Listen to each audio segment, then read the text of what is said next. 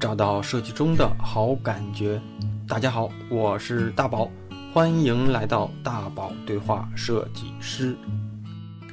大家好，欢迎来到这期的大宝对话设计师。那经常听我节目的伙伴一定会发现，从今年开始啊，那个咱们这节目更新的变得慢慢的有规律了。那而且呢，基本上我把偶尔自己去讲某个。某个主题的这个方式也也尽可能的取消掉，换成每一期呢尽量约一个嘉宾一起来聊某个话题。一是这样能让我准备内容的这个压力能够小一点啊，另一方面呢就是通过和一些老朋友啊牛人的对话吸取更多的营养。那自己的认知边界啊总归是有限的，所以每个人的经历啊啊专业呀和资历呀。包括说每个人的偏重都不太一样，所以和不同的人聊天啊，去了解他看待设计的视角啊，如何看待生活。那今天呢，呃，那今天该说说咱们今天的嘉宾了啊。今天的嘉宾其实是我录制这么多期节目里准备时间最长的一位了。那我先说几个关键词，三个关键词吧啊。第一呢，我认为他是一个。呃，有故事的人啊，他有丰富的这个设计经历，而且见证过从零到一一个团队、一个企业的成长壮大到有影响力。那第二呢，我觉得他是一个能说的人。那无论是在私下里还是这种专业会议上啊，我感觉他好像从来都没有准备什么稿，直接就开聊，风趣幽默，而且挺有聊啊，这是我的感觉。第三呢，我认为他是一个。有见识的人怎么说呢？就是啊，有人做设计好，挺让人羡慕。那有人除了做设计好，而且他还认识一批设计牛人，国内国外和最顶级的团队都有过一些丰富的交流啊。可以说，我觉得这是特别让人羡慕的经历，而且又没办法通过，就我们通过努力就能获得这样的经历。最后一个呢，就是我认为他是一个重量级的人。那这两年我是见证着，慢慢的见证了他。他他的体重从标准体重啊到微胖，再到现在 到现在这样啊，那那个其实是这样的，其实就是他是我进滴滴的时候的一个面试官，那他是滴滴用户体验设计总监，也是滴滴的大设计部的 CDX 的设计总监，所以呢。和这样的人聊天，其实啊，也许他不紧张，但是我觉得我有点紧张。那可能混混互联网，尤其是北京互联网圈的人，应该能猜出来我今天约的嘉宾是谁了，那就是赵天祥祥哥。那熬过了这个开场白，终于可以让嘉宾跟大家打个招呼。嗯，好，大家好，我是赵天祥。其实我第一次听这个，就我自己听我自己的声音特别奇怪。那你这次听肯定也觉得对对特别奇怪。然后我。对，然后呃，因为大宝其实跟我约了很久，然后他也在特别的这个用心的准备。然后我觉得，呃，作为我来说，肯定跟大宝也是呃很熟了，而且也跟大宝合作过很多的项目，所以我觉得一起啊跟大宝聊一聊，肯定是当仁不让的。对，所以希望吧，这个呃能聊一些大家喜欢的呃一些内容。对。其实这样的哈，因为呃，怎么说呢？咱们我跟翔哥其实准备了好多内容，然后我我串了一下，大概的主线就是。过去、现在和和未来，那就是跟你小品一样。过去可能就是因为全国的听友都在听，可能有些人多少可能会对你不熟悉。嗯，那咱聊一聊过去的从业经历，几个大的这种工作的节点下做了哪些东西，咱可以简单点聊。那现在呢，就是这两年，这两年咱们在滴滴，我觉得你的见证可能是好多人没办法经历的，所以好多东西我觉得也可以聊聊这两年的事儿。那未来呢，就是可能聊一聊。嗯，可以和一些那种大的这种公司和行业里面的一些交流，包括说这个设计领域里啊，你的焦虑，我们的焦虑啊，设计师这个职业的焦虑，这这些事儿吧。那这一期呢，我们就聊一聊现在，也就这这两年啊，就是我觉得翔哥这这些身份转换、工作职能转换和一些呃，可能别人想知道又平时没有一些正式的场合去问的话题。嗯，那那那可以先这么聊聊，翔哥，就是你是。呃，在来滴滴之前，要有哪几个就是我觉得可以值得说的公司？嗯，就我大概是从零七年，然后开始，呃，这个从事这个行业吧。然后，因为那个时候其实大家都叫做什么美工啊之类的，对。然后一开始进去。从这种班的做起，就是加入了搜狐，对，因为对在门户的其实就是这种，比如说一般运营的需求比较多，对，然后对于用户体验那个时间，可能大家也没有特别的普及，对，然后对，然后大概在搜狐工作了有三年，但我我在搜狐有两次请从业经历，就可能在畅游独立出去的前身，啊然后那个时候叫做搜狐游戏，我工作了三年，然后后来又又又又反正辗转嘛，然后又回到搜狐，然后又待了一年，然后做的那个搜狐微博。对，那个时候因为那个时候呃比较早的这个，像咱们这一代都知道搜狐白社会嗯嗯啊、对，然后 China 人，嗯，对，然后搜狐那个时候，对，要要比如说看见新浪微博在崛起，其实也希望说，呃，自己是一个门户，有这样的能力，然后就做一个搜狐的微博。然后我在那边也是主导了这个微博的这种设计，对，然后呃，从搜狐离开以后，大概我就是一零年吧，然后我去了百度，百度啊，对，然后百度呃，在百度待了三年，一直是负责一个产品，就是百度知道。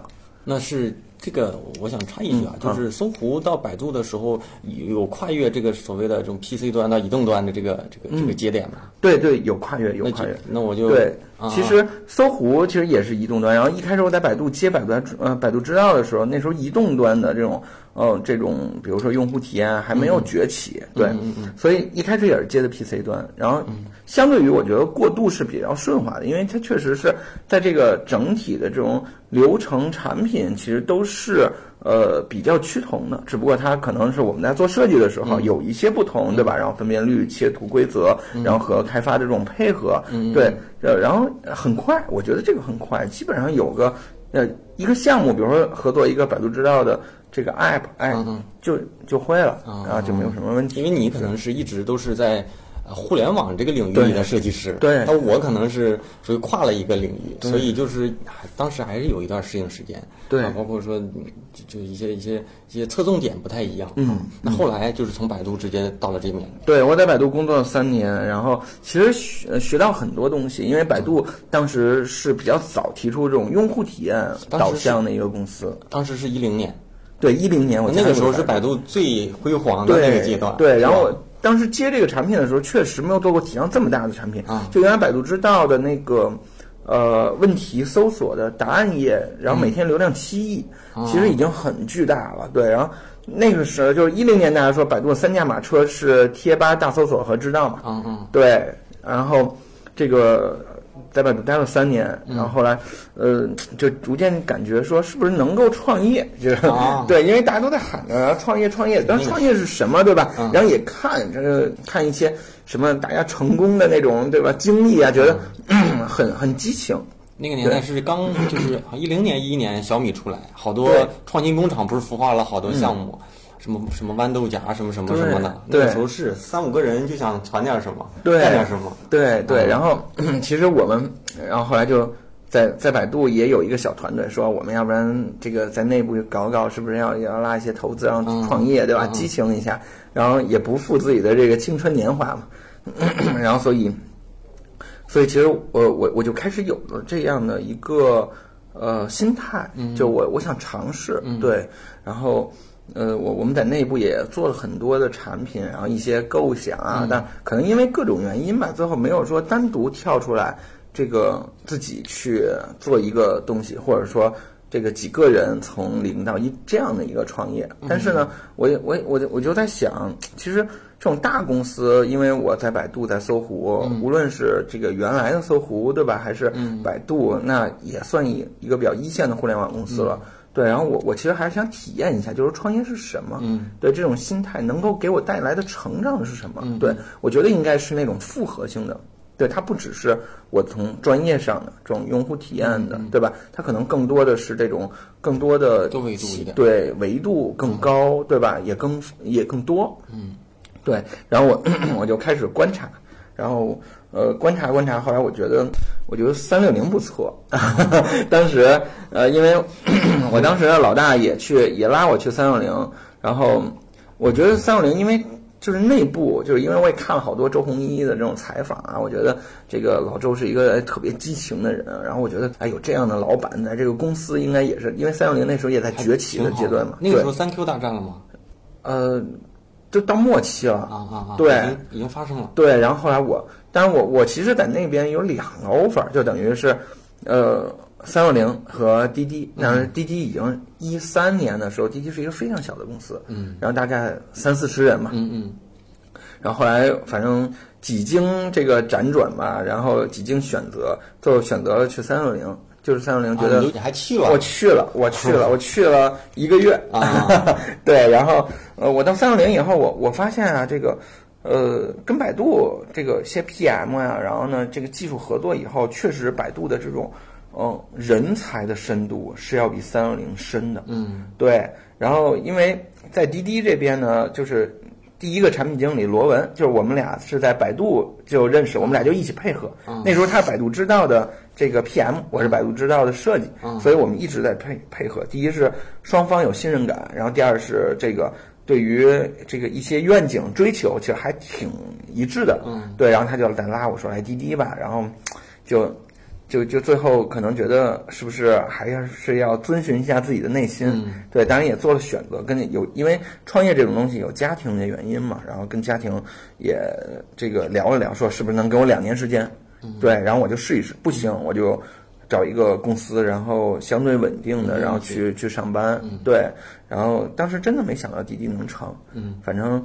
嗯，就是你知道那种创业公司，还是现在想那个时候想起来真是激情四射啊！但是现在想起来真惨不忍睹，特别特别苦。对，啊，那一会儿一会儿咱聊一聊多苦对啊。那就是后来就是在那干完，直接就来的滴滴。对，我在三六零干了一个月啊，然后后来觉得我我还是要试一试，然后因为其实入职的时候，那个就是新员工培训上树啊，多少有的时候都会拿你的故事来分享分享。嗯，就是当时的老师还说你，好像当时说来这边做一些兼职还是什么的，兼职兼职就不让你走了，还怎么的？对，其实因因为那个时候呢，就是他们做了一个一点零的那个滴滴一点零，叫滴滴打车那个打车神器那个。啊，然后后来就是来了以后希望改版，啊。然后改版呢也没有人做，啊的，但是我最后也没来，呃，人那说你是不是就这个呃帮我们这个兼职把这事儿做了吧？然后说你报个价，我也不知道多少钱。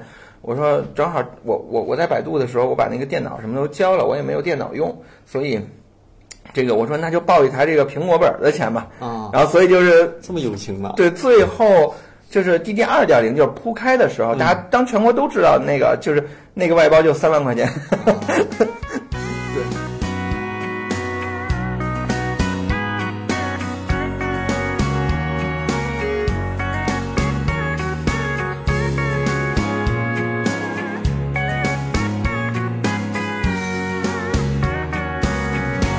lock the door and turn the lights down low. And put some music on that's soft and slow.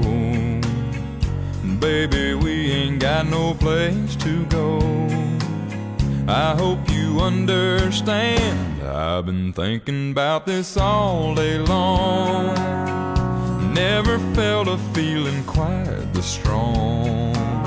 I can't believe how much it turns me on just to be your man.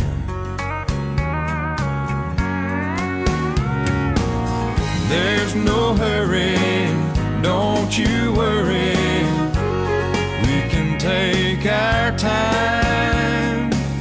Come a little closer, let's go over what I had in mind. Baby, lock the door and turn the lights down low.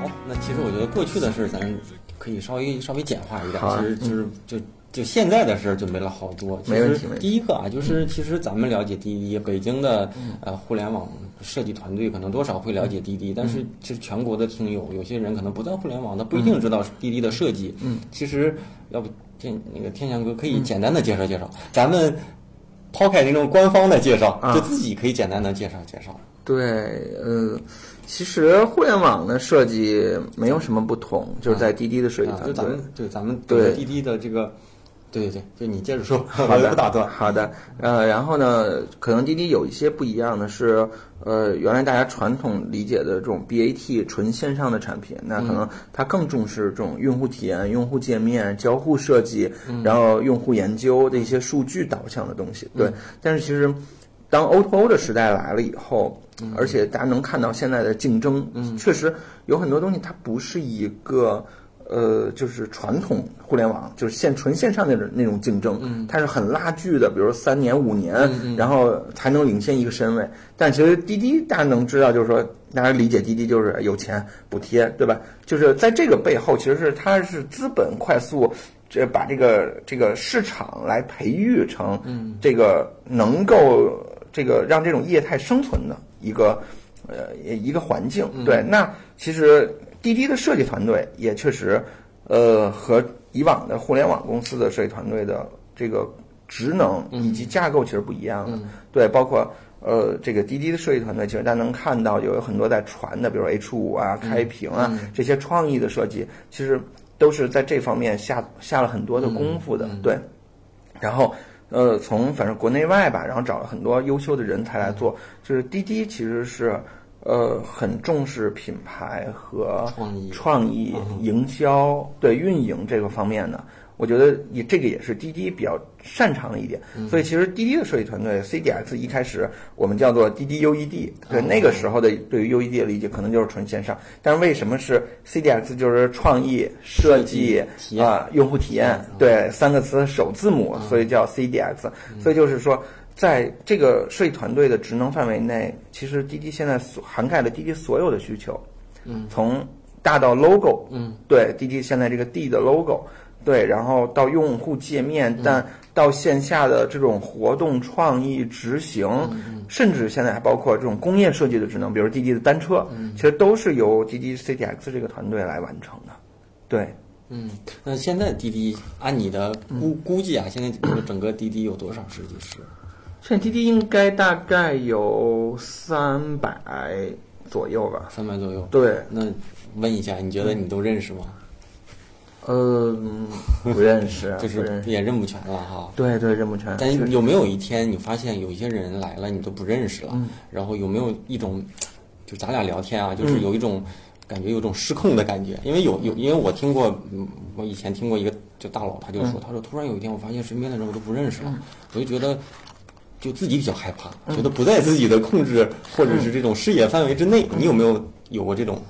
就是我，我觉得这第一是必然，这个这个问题就有一个好坏两两方面嘛，对吧？都是两面性的。就是说，你的团队 发展越来越好，这个企业发展越好、越好，势必要有越来越多的人、优秀的人才加入。嗯，对。那一开始可能是一个小团队，那个时候说实话是幸福感最强的。我觉得幸福感最强的团队是十人之内的团队。那个时候我们可以出去，哎，晚上聚个餐啊，然后大家一起唱个歌啊，或者说 TB 一下。但是其实现在团队大了，就是这种体量很难再去做，可能一年就一个开个年会，然后之类的。对，但是公司在发展，然后你的这个部门在发展，所以我觉得是正常的。对，但是失控要看你要把控哪方面。嗯，对，因为其实你知道，在管理的时候，你也你你要一开始是这个，无论是在早期、中期和末期，都是要跟这些，比如每个团队的 leader 去看你要有多少人，你的预算是什么，对吧？然后你的资源是什么，你要做什么事儿，目标是什么。所以其实你只要把握这些，作为一个管理者来说，其实就 OK。但是确实有很多人。不认识，但是有有人认识我，嗯，对，然后说，哎，这个见见面跟我打招呼，我也跟他打招呼。但是说我对说这个叫什么名字啊、可能从事什么样的岗位，我确实是不认识，但我也努力了。但是我就是跟我熟的人说我是这个鱼的这个，就是我确实有点脸盲。啊。对对对，就问一个，咱就聊一个轻松的啊，就是你的一天的工作啊，除开抛开一些极特殊的啊，就觉得大众的时候一天的工作状态是什么样？就比如说早上几点会起床，几点到公司，一天的工作都会干哪些事情？对我呃，我一般可能会呃早上七点起床。啊，这么早？这么早，所以我我我也知道你你会惊讶，是为什么呢？是因为这个我呃这个我孩子，然后他会起来这个找我玩儿，因为要送幼儿园了嘛啊对，对，然后可能我会努力的挣扎着起来跟他玩一会儿，然后或者说至少是。聊两句，然后有一些简单的沟通，然后我再去再睡，等他走了，然后呃，大概我会，我觉得会在八点半到九点之间起床吧，啊然后呃吃点儿早饭，然后大概到公司可能是十点左右，十点半嗯啊或者十点半之前，然后到公司，那基本上这个一天就可能会是，呃，沟通沟通，开会开会啊，对，然后甚至有的时候我们呃希望说把这些，比如说，比如像咱俩比较熟，对吧？然后如果要再聊啊或者什么，我们是不是哎在外面或者说在楼下散散步，然后也能把这个事儿给给给聊了？嗯对，然后基本上我我其实每天的工作就是说话，对，就是说话，对，那你这个是问题一直说话到就是当你对深夜，嗯，那你当你，这是我突然想到的，当你突然发现你一天的工作好多是不在设计上的时候，而是在设计之外啊，团队啊、公司啊一些决策的时候，你有没有一种 就不安全感。对，对我，我我跟很多人都交流这个问题，包括现在就是成长起来的 leader，嗯。因为大家原来都是一个哎很优秀的专业的，这个从事专业的这个同学技能，对，呃，无论是这个对于体验的洞悉，还是对于创意的发想，嗯但是当他管理的时候，他其实就会觉得啊，有很多东西我原来那我的这个竞争力干嘛？对，就是在哪儿？我以后怎么办？？对，这时候我现在有有这个对对，就是我以后怎么办，嗯对吧？然后那别人把我的事儿都做了，那我会不会再退步，对吧？会用的软件我别人都会用，我不会用了，对吧？他会用 C 四 D，我不会用，那我以后再找工作怎么办？我会不会被淘汰掉？对，其实我也经历过嗯这一段时间的这种转换啊。嗯但后来我思考了一个呃一个答案，对，嗯然后我是觉得。每个人的定位不同，其实大家的职责不同，以及自己的价值不同。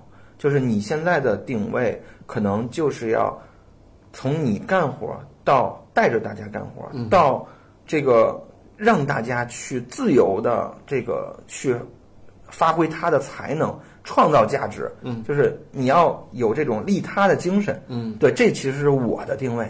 那这个阶段用用了多长时间呃，有半年吧。啊？啊对那我觉得你还是一个容易打开的。那有些人是紧的，或者有些人，或者是说一些稍微那什么一点，有些人可能就害怕那害怕变化。对，那啊那就是因为有很多人说，哎，我想带个团队，对吧？嗯嗯但其实带团队的意义并不是说你能管人，而是说，呃，责任都是相互的。嗯你带团队，团队中的同学，嗯他的责任是把这些项目、把这些专业按照他自己最好的水平发挥出来。嗯，对，但是你对他的责任是什么？你要带领着他们成长。让他们取得成绩，对成就他们。对对，那有没有呃，比如说哈，就是我我问一个，就是你是一个，就是在工作中，你是一个特别想得很清楚的时候，然后让让合适的人去做这件事儿，就是你去呃怎么说呢？就是可能遇到某类问题，你是一个想清楚这个方向，让别人按照这个方向去干的人呢，还是说？把问题抛给大家，然后大家去想完之后，你给他们汇聚一些资源，提供一些帮助。你是你觉得你是哪类人？呃，我觉得这两个是并行的，就都不会并存。为什么呢？嗯是因为，嗯，当一个项目它非常紧，嗯又对这个业务或者对这个企业非常重要的时候，嗯来不及的时候，那时间成本其实是最重要的。嗯嗯对，所以这个时候不能犯错，那我就会跳出来指明方向，嗯把这个项目高效的运作出来，拿到这个产出结果。嗯对，但是呢，同学们要成长，嗯对吧？这个 好多东西你都定了，好多东西你做了，嗯那同学们的空间在哪儿？所以有一些项目的时候，我可能知道最后的结论是什么，但是我也要让同学们去试，哦可能会试错，但是我觉得通过这些试错，同学们才能成长。那个人偏重于你个人啊，觉得更偏重于哪一种？对，这呃这就看这个这是工作上嘛，嗯需求嘛，但我其实更更偏向于放养制。哈对，就是现在有好多的 leader，比如说我们可能有个有个机制，就是每两周开周会之后，我就是向我汇报的这些 leader，大概有那么个三四个人，然后我们就一起吃个午饭。嗯然后普通的时候可能就微信嗯，这个这个沟通或者电话沟通，也就是这样的。对，有没有时候有没有在工作当中跟团队的下属同学们发生一些专业上的冲突？嗯，专业上冲突，我觉得肯定会有，因为大家看法会不同。啊嗯，但是还是那个点，就是说，其实我现在的思维模式就是，呃，风险和产出以及这个成本嗯是怎么样能达到这个目标。嗯，对，就是说我如果是呃你坚持，然后那我能看到这个方向就是错的，但是我又确实没有这个时间让你去试错。嗯对，因为呃我的责任是让这个团队发展的更好。嗯对，那我就会站出来拍掉。嗯，啊对是这样的，对，那如果说，哎，这个时间可能呃不紧，嗯然后可能这个项目也没有那么的重要，对，那你可以去试，就给他一个我尊重你，对。给他一个犯错的机会，然后让他知道啊，这这种这种这种犯错之后再成长。对对，犯犯错是每个人都会嗯犯，不可能不犯错，对，但是还是要根据当时的这种情况而定。嗯，我觉得哈、就我现在的感觉就是翔哥有点儿越来越像团队呀，或者设计大的这种设计部的一个发声者，可能是给团队带来更高的影响力，每个人在业内更有就提升的价值。然后，然后啊，就是你是刻意的去，就是说拉着团队在走，然后慢慢的把自己的口才练出来了，还是本身自己就挺挺呃，其实我是个挺外向的人，啊。对，然后呃，但是确实有成长，啊。就是因为经历过一些，比如说呃分享啊、大会啊，嗯那需要你去做这些事儿。对，但是其实啊，我觉得呃，我我现在也比较少吧，嗯就是因为团队里面大家有分工，其实我现在还是主要盯业务，嗯嗯对，盯那些比较重要的业务，比如说可能从去年下半年到现在，这个外卖。对，对于滴滴来说是有非常大的这种战略的影响的。嗯，然后我一直是我在盯，就我我基本上你看我不在这边的时候，我就会在那个外卖的那个工作区，基本上我一周五天在那边至少会待四天。哦对，然后所有的这个设计我都会要过，然后所有的这种流程机制我都会跟着去开会。对我我是觉得，呃，leader 呢，呃，上面你有这种全盘宏观的思维是、肯定是必要的，但是你也要能下得来。嗯。对，你觉得设计师就是表达能力重要吗？口才？我觉得重要，但是设计师的安身立命之本还是设计能力嘛，嗯对吧？如果我是一个哑巴，但是我设计世界第一，对吧？当然这是一个比较夸张的这个比喻，但其实有很多的设计师是，首先你要思考你的设计这个方向理念，对吧？但是呃，你再你再出去这个怎么说呢？把你的这个设计的理念，你还是要有这个诉说给别人的这种需求。嗯对，在你的工作中当然也会更好、更顺畅。嗯，对那你觉得团队 leader 的表达能力是不是很关键、很重要？呃，当然，当然，我觉得，那这是一个对就是必要条件，还是一个非必要条件？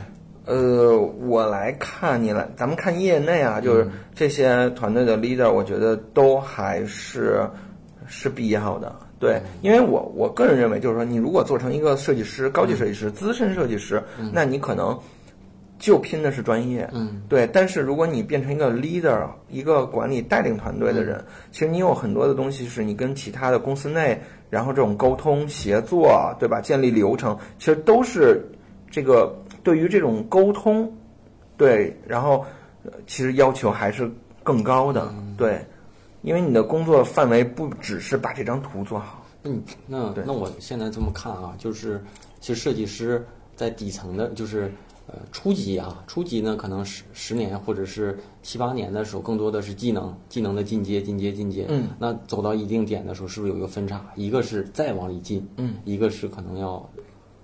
就是可能带队啊、偏更做复合。对，那这样呢，其实是两条路。对。那其实一个算是一个匠人，对，一个算是设计管理者，或者是一个管理者，是吧？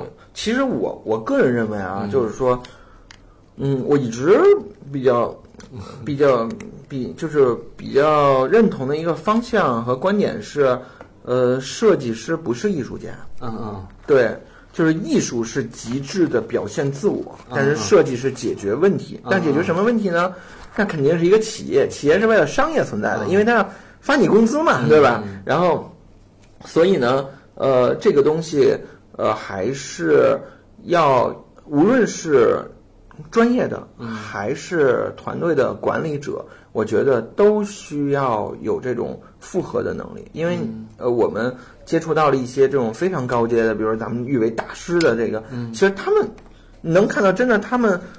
不是那种大家理解为真的特别艺术、特别酷，不是的，对他们都是就是专家，对属于专家，对对对，所以我我我一直秉承的观点就是说，设计师绝对不是艺术家，你要去解决问题，但是这个解决问题里面有的你的思想，嗯，你的专业，对吧？方法论还有你的这种沟通、推动、协作，最后才能拿到这个结果，是你把这个问题解决了，解决的好与坏，对，是这样的一个过程。正好说到这个话题，咱们后期的节目里也可以聊一聊你对话那些啊各个领域里的大师，看看你对他们的一些感受。是的，是的，是的。嗯嗯，有没有就是说在滴滴的这这这就是哪个经历让你觉得特别难？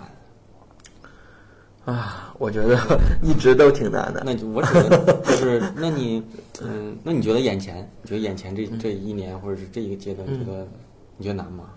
呃，对，就是很多人都问我，然后，呃，其实我形容就是真的是举步维艰，对，就一步一步走，你会发现，嗯，一直有新的挑战，嗯嗯。对，然后一直去推动着你要成长，因为这个企业成长的太太快，嗯，就滴滴现在才，呃今年是六年啊、滴滴现在才六年，现在变成这样的企业，六年之前我们还在一个那种那种破烂的仓库里，对，然后现在变成这样，那它需要的人才、素质、能力以及视野，肯定都是更高的。嗯，对，所以我觉得真的是挑战一个一个接着一个，嗯，就一直是有压力的，就没有没有在滴滴，我个人认为没有在滴滴让我觉得哪天过得特别这个这个特别爽。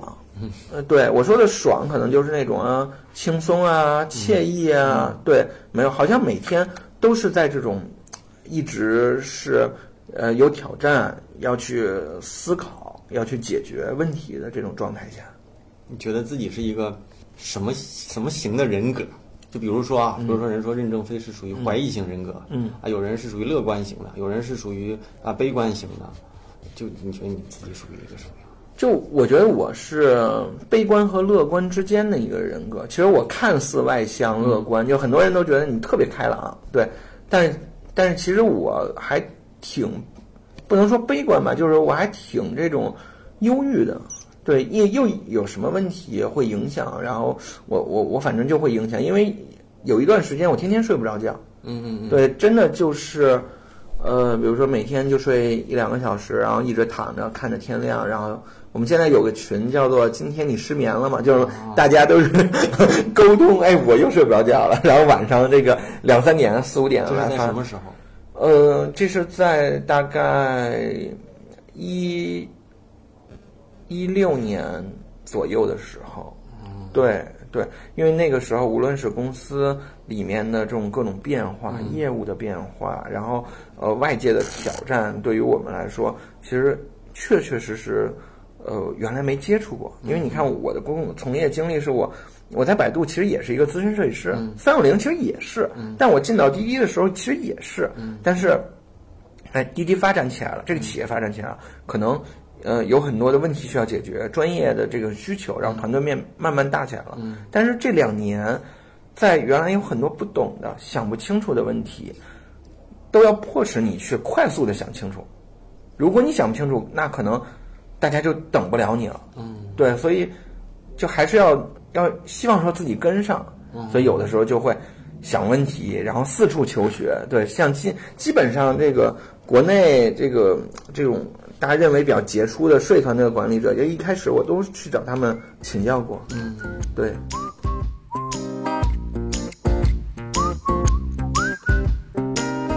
Your face, your style, your kiss, your smile. All the puzzle pieces I've been missing. No man alive could walk on by. Won't even try it cause there's no resisting you.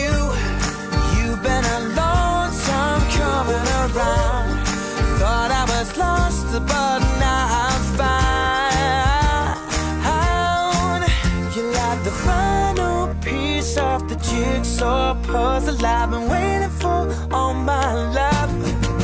Baby, you make 你 it 觉得你自己获取知识的方法是通过什么？有人通过看书，有人通过实践，有人通过啊可能沟通和交流。我我听下来感觉你更多的是喜欢跟人沟通，啊，对吸取别人的经验多一些。对我，因为呃，怎么说呢？就是只有别人踩过的坑，其实对于你来说，你获取到这个问题的解决方案是相对于比较怎么说呢？比较低成本的。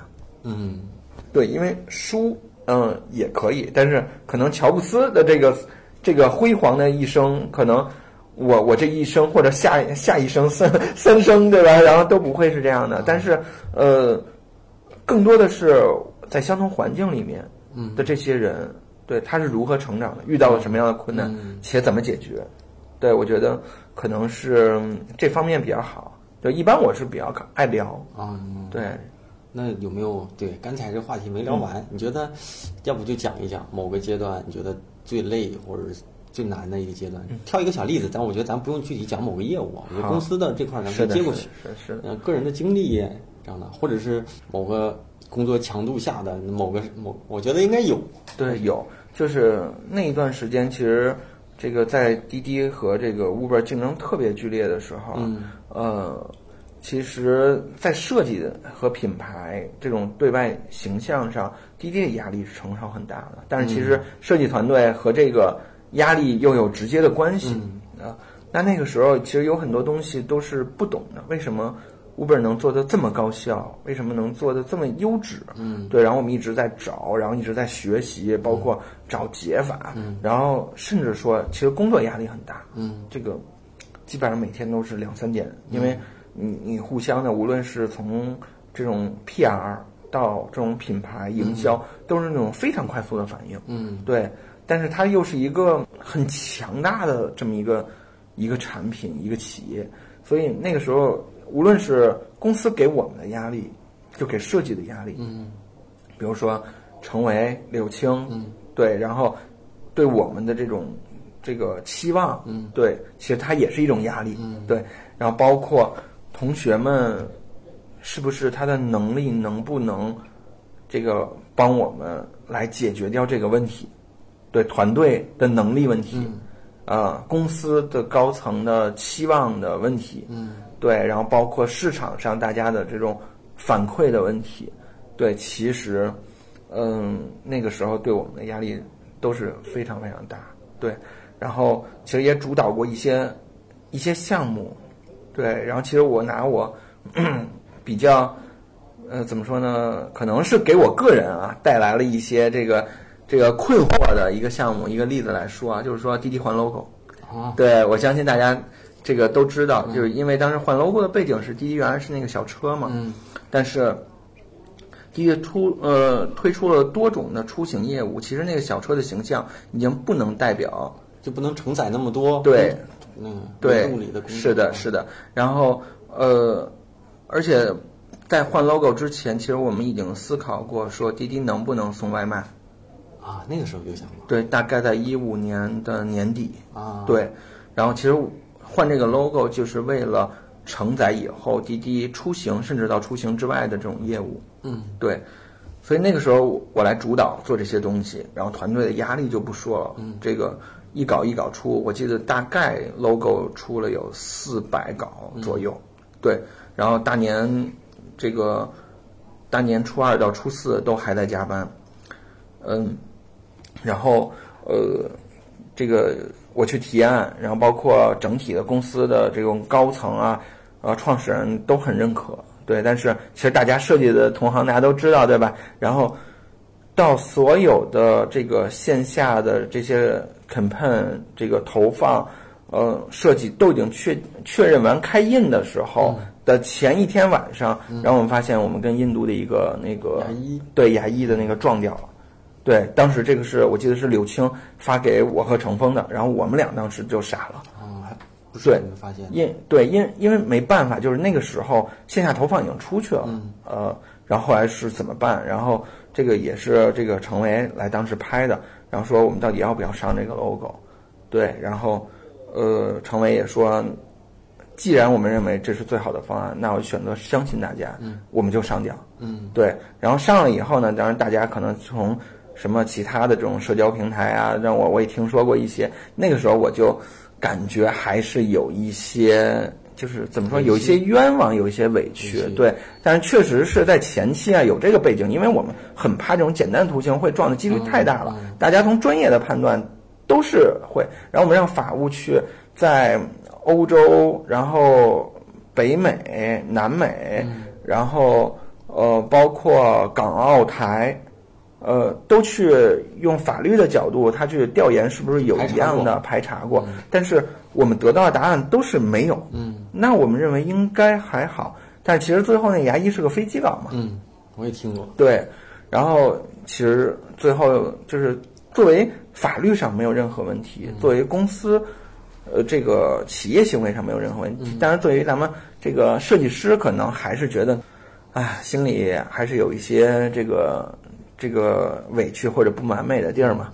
对，然后到最后反正也上掉了。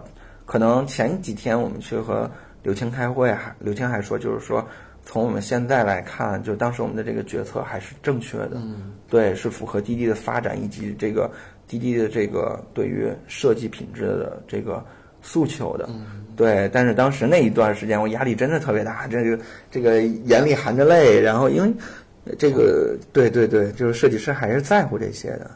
对，后来我们也联系到了印度的那个，是那个那那个设计的一个女生，呃，本来一个说女孩儿，对，一个女孩儿，然后呢，她其实就是就做了一个提案，然后也没用，对，然后后来我们把这个著作权也买下了，嗯，对，然后所以基本上这个事儿就是结束了吧，对，这个那个时候可能对我觉得还是一个挺好挺不错的回忆，我觉得，对，也是经验了，其实简单图形，嗯，谈不上抄袭，没必要去抄抄袭。其实更多的都是装。我们最近也在做，也也有这种事儿，太难了。想做一个你又觉得合理又没有相似的，太难了。啊，logo 这个东西确实是，嗯，你觉得生活工作上，你觉得你是一个特别细腻、细心、事无巨细的人吗？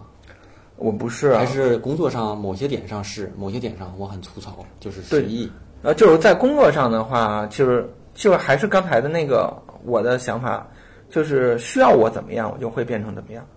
比如你需要我盯的细，啊那我会一像素一像素给你来盯。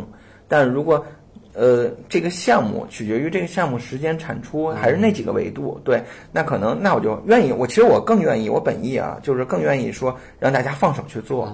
对，这是我最希望的，因为我也想给这个设计师们创造空间，嗯，对，而不是说下面设计师全是这种哎执行的手，对吧？然后我说我怎么干，他们只是帮我把这图做出来，那其实也、也也不是这样的。对，所以其实我们现在很多的时候都是跟大家一起去讨论，比如说创意的发想，我们开个创意会，对吧？然后从这个这个从体验这边，这个用户界面怎么做，我们线下的调研是什么？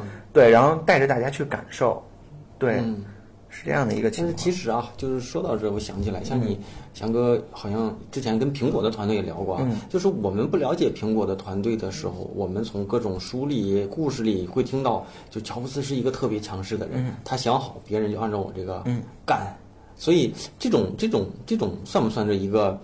我不知道啊，这种好还是说咱们就是更多的公司都不是这样的，嗯，对不对？所以所以人家能干到那么好，是不是因为他们的这种极端的态度？包包括我觉得啊，但是可能干的不一定有那么好。比如说锤子，我觉得锤子也是一个，呃，某某可能罗永浩、老罗这样想好某一个我们就干，我认为这个是最好的。他是一个项目的发起者、决策者，然后别人都是要辅助他去实现的。我觉得他是那种人，是吧？就我不知道。对，我觉得我们其实也一呃有时候就讨论这个问题，就是呃呃，比如说像这种公司的高层创始人，对吧？他会很在乎这些东西，那相对的就会给你压力。就大家，因为很多设计师都说我没有话语权，嗯我们是边缘化的，我们在这个企业里不被重视。对，那其实这个怎么说，反映到这个创始人或者公司里面的态度，那可能就是你爱怎样怎样不管你了，对你做的差不多就行了，嗯，对，然后他就觉得没有成就感。但是相对的呢，有一个这个这个公司高层特别这个重视你，那就会盯着你，哎这个也不好啊，那个也不好，嗯这你能不能改改？对，所以我觉得都是相互的。他之所以重视你、重要你，才会更关注你。嗯，对我觉得这个应该是更好的。就像比如说乔布斯，他重视这块儿，他可能自己觉得这这个设计很重要，所以他才会关注，嗯，他才会盯得紧，嗯，其实就是这样的一个情况嘛，对吧？那你要到了一些其他的公司，可能那你呃差不多就好了，你别做的太丑。不，太一样。对对对，所以我我我是觉得让设计师比较呃比较幸福的，还是就我刚才说像乔布斯的那种那种环境。对，虽然说也会给你压力，因为他会不停挑战你。可。能压力更大，对对。可能压力更大。，对对，你觉得？我不知道啊，你嗯你你你你你爱发火吗？我还挺还好吧，我觉得我的这个性格，你得真实，你得客观点，跳出来再看你自己。对我我觉得呃，我觉得我还好，我的，但我感觉好像好像不太爱发火，但是吧所以所以要问问吗。对对，就是我我一般认为就是说没有就是在工作中啊，嗯大家就是说问题，对吧？然后如果最后实在不行了，那你就拍掉它，对吧？这个就结束了。其实还是对事不对人，嗯对，即便是有一些啊、争论，对，有一些争议，我觉得也是对于专业上、对于方向上、对于业务上，对，其实发火还好，但是确实那一段时间，就像你刚才说那个，就压力特别大的时候，呃，那个时候我就老跟这个我老婆发火，然后因为确实压力很大，然后这个感觉特别敏感，嗯，自己也没有那么成熟，所以，呃。呃，后来我老婆就说说这个能不能不要把你在公司里面的这些压力带到家庭中来？后来其实我也反思了，嗯，对，所以我现在也努力，就是目目前为为止，我觉得都还挺幸福的，无论是生活还是工作，我觉得都还进入了一个相对平稳的状态吧。那你压力大的时候，你怎么去排遣排遣自己的压力？或者是你的状态是什么样？就这两天，我跟我身边的同事在聊，我说我说你压力大是什么样？有人就说我压力大的时候喜欢吃东西，啊，怎么吃也没觉得饱，也没觉得有味儿。有人说我压力大的时候我就睡觉，嗯，我压力大的我自己啊，我自己压力大的时候就是没有饥饿感，不想吃东西，睡不着。嗯，但是你你压力大的状态和解决方式是什么？我压力大的时候肯定是这个肯定会失眠，有些人压力一大就想睡觉，一睡就睡着。因为其实很多人都觉得 我是一个还挺开朗，然后看着我这种胖大叔，对吧？很和蔼的，对。但是其实我对于我自己来看，我其实心挺重的，嗯。而且我看的东西也挺细节的，嗯，就我会，呃，我会想，比如说我说出这些话，是不是对方的感受是怎么样的，会换位思考，然后不停的会换位，这是一个下意识的行为，嗯，对，所以我我就会不断的想这个问题，对，然后我觉得可能就会失眠嘛。有一阵儿，呃，比较累的时候，就是我们老约着出去这个去喝酒，喝个酒，那那个时候当然也也不太好啊，对身体不好。但那个时候确实排解了一些，啊，你是通过这个方式？对，那是因为喝酒把自己喝的是啊，是吗？是是还真是啊。我说我这是属于压力肥嘛，工伤。对，倒是看到你看过你发过，就是刚来滴滴的时候，对，那时候还是个翩翩少年。现在想没想过，算没算过自己胖了多少斤？现在我来滴滴的时候，至少得胖了有三十斤吧。现在变成油腻大叔了。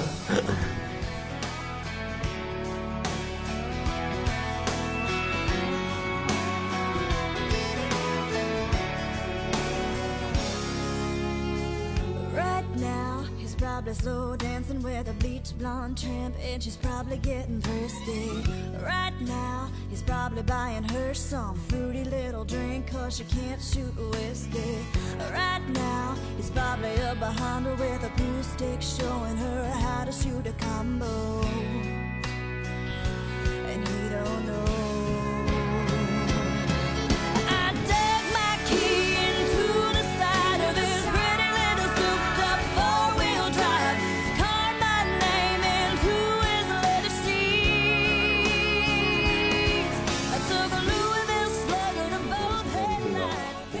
作上还是整体的生活上啊，是你自己期待的一个状态和样子吗？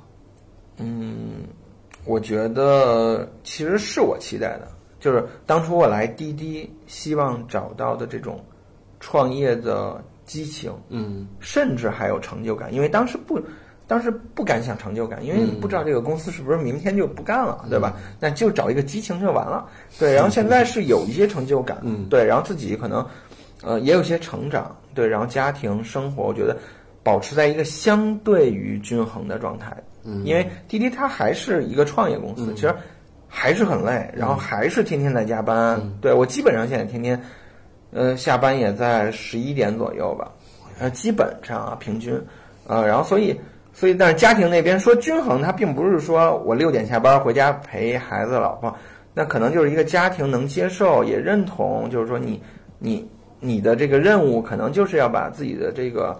这个事业做好，然后把生活这个再提升，对吧？嗯，然后有一些机制，对我觉得，呃，我觉得还不错。现在让我感觉，就是幸呃，你刚来的时候会有一点点工作成就和幸福感，嗯，还是说其实一直都有，只不过工作的强度对，其实我觉得一直就是，呃，这种幸福感，可能成就感有一些啊，但是后来一想，一开始还蛮新鲜的，后来就就就那样了，对，然后就是幸福感和这种这种成就感，其实是来自于我我我觉得我还是一个设计师，啊，对，就无论是管理，其实也叫做是专业管理，而不是这种职业经理人。对，所以我的成就最多的还是来自于我，无论是我还是我这个就是团队，就是比如说滴滴的设计团队，对 CDS 来产出的作品被大家认同，说觉得呃很赞的时候的这种成就感，其实这个是我最爽的。嗯，对。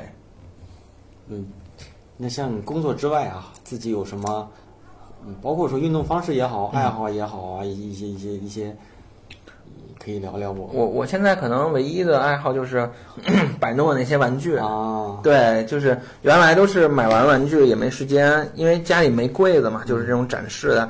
后来我老婆也是觉得我比较累，然后今年这个我过生日的时候给我订了一个柜子，嗯然后我就回家，这个找了一个屋子，然后就是觉得挺爽的。可能就你呃要不然就摆弄摆弄，要不然就在那屋看看，然后这个哪怕是玩会儿手机，我就觉得还是自己的一个独立的空间。其实基本上我的生活也就这样了。对，一般我现在比如说一至五的生活啊，基本上就是，呃，就是，呃，上班，上完班回家洗澡睡觉，然后起来上班，all in 在工作上，基本上是这样。周六周日可能多少会属于自己的时间。对对，周六周日基本上是要陪孩子的，对，因为有的时候也想那。那种工作之外的，呃，朋友的社交现在还多吗？那就等这种逢年过节，啊，对，比如我的那些什么同学啊，然后这个哥们儿啊，可能就是哎，到了这个，可能大家平常也都挺忙，嗯，对，然后到了一个节日碰到一起，大家聚着一块儿呃玩一玩啊之类的，对，就是就是这种工作之外的社交其实也不多，呃不多，基本上都是，工作。其实工作之内的社交也不多，就比周六周日喜欢出门吗？还是呃不怎么出门？呃有也还好，也但是确实挺累的，有的时候就在床上嗯我是这个我躺一天是周六周日是不出门，对，就就在家就一躺，然后可能 就就确实是累，确实是累，对身体上的这种疲乏，然后精神上的这种，嗯。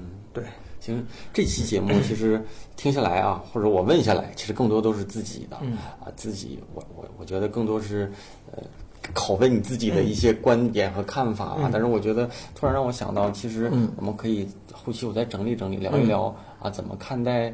啊那些新，或者是说给一些新人的一些建议，其实好多小伙伴是刚入职场，甚至有大学生，甚至高考高考了、啊，有这样的刚高考完，考报的是设计，是真不知道。上次有有一个有有一个小朋友，他在电台底下留言，挺感动。他说，呃，特别喜欢大宝哥这个节目，因为我们触及不到这些人，通过他帮我们开眼界。对所以所以我觉得好多时候新人是听想听一些啊。像你们这样的人，怎么给他们建议？比如说，想进这样的公司，他们需要怎么努力？啊，有的时候他们说我做的东西可能老板不在意，或者怎么没有成就感的时候，你怎么给他努给他一些建议。我觉得这些东西咱们可以后期再聊。这一期可其实好多都是自己的问题，嗯对你怎么样，你怎么样？是是然后这些后期的这个，我觉得两期不够，咱们就三期。然后反正我到时候抓紧时间。行呃最后嗯最后想哥就是，嗯，有没有最近看的电影或者书对自己影响比较大，也可以推荐一下。这是我每次必问的一个问题。对，啊、现电影和书都行。对，现在其实我看电影基本上都不看那种这种特别怎么说呢，就是嗯、特别烧脑的，或者说特别有深度的，啊我都看这种什么复仇者联盟啊，啊就是这种上来就打，然后打两个小时啊，就对过瘾一点。对，但是我前前两天看了一个那个，就是那个叫就丘吉尔的那个叫我我我我，你说这个我想起来，我都不看电影，你知道我是怎么办？我是看日剧和韩剧，我觉得我没有两个小时去投入到里面。嗯对看日剧、韩剧，或者是看个电视剧四十五分钟，我觉得我还稍微舍得一点儿。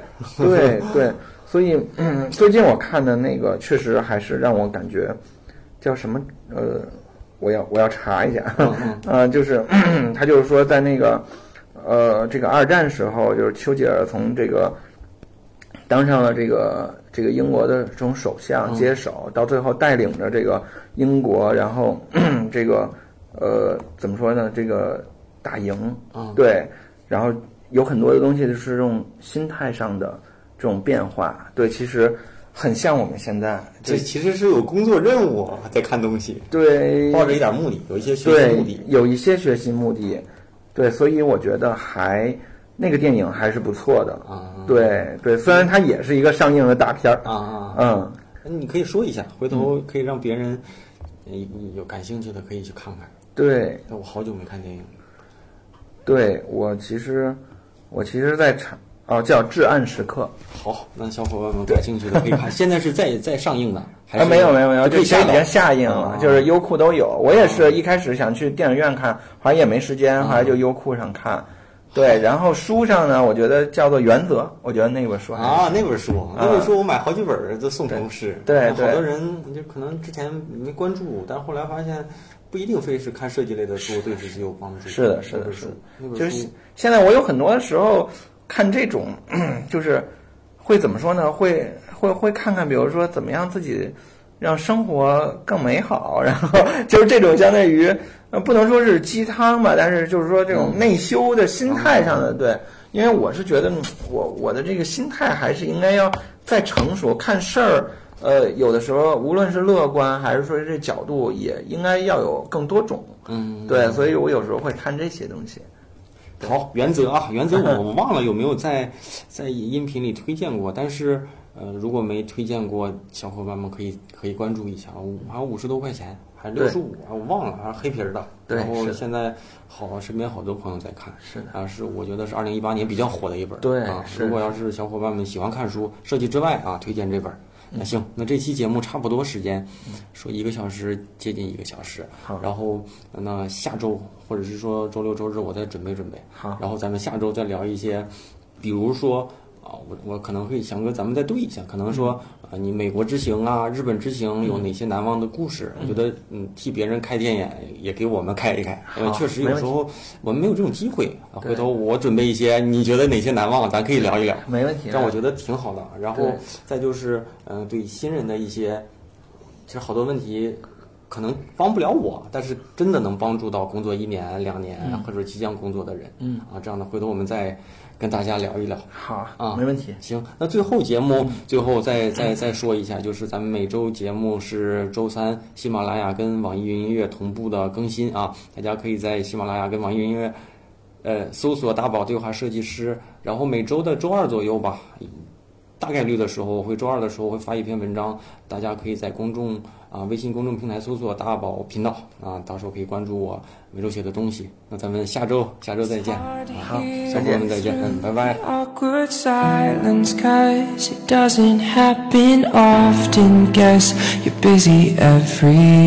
day woke up feeling sick about the way we've been for days I guess things change I guess we've changed I feel you slipping, see you drifting You are slipping away. And I cannot make you stay.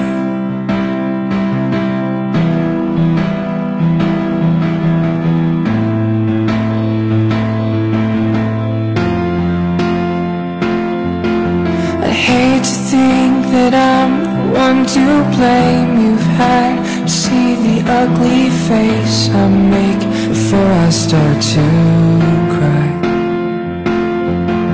You need me to grow up. Guess that's more than fair enough. If I just try my best, will this all disappear? I feel you slipping, see you.